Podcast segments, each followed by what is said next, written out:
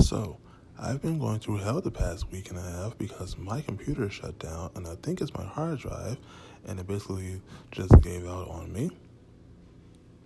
So, I haven't been able to stay on top of things like I usually have because I've been trying to deal with that, and I feel like all the stuff I have on there is gone.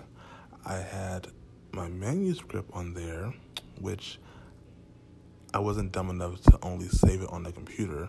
I saved it on a hard drive or a separate hard drive or a USB stick, but I lost that too. So it's been a hell trying to figure out what my next steps are in terms of getting a new computer and then finding that USB stick that had my manuscript on it. I've been working on that for two years. And I wasn't nearly as finished as I would have liked to be. So, uh, would have liked to been. But I still have all my notes, and I still have uh, half of it written down, so I can finish it, and and it'll be all right. But I just hate the fact that I have things in my computer that I might not be able to get out or recover.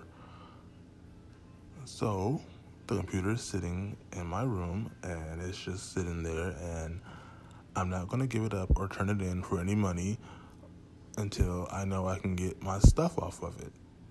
So that's that. But like I said, at least I have this podcast still, honey. I don't know. But yeah, that's where I stand with the computer and with my hard drive. Now, I can easily go buy one and put one in, but I don't feel like doing all that. And the computer was already on its last leg. I mean, the screen was half working my audio jack doesn't work, microphone jack doesn't work, so and then the volume doesn't work as well as it used to. I mean, I had it for four years, so it was like either buy a new one or waste money buying a hard drive for a computer that really needs to be thrown out altogether. So I made the choice to just get a new computer, which I haven't gotten yet, but I hope everybody had a great 4th of July.